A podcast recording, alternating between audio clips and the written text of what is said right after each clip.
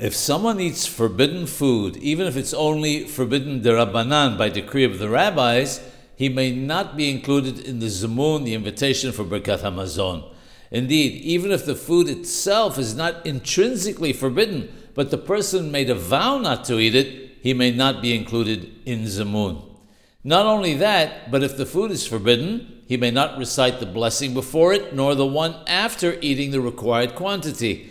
There is a difference of opinion in a case where he ate forbidden bread in error, such as bread that was made with non kosher fat and the like. There are those who say that he should recite Birkat Hamazon because it's a Torah commandment. Even according to this opinion, he should not be included in the zimun. Obviously, he should not recite any other blessing apart from Birkat Hamazon on something which is forbidden, since all other blessings are rabbinical in nature.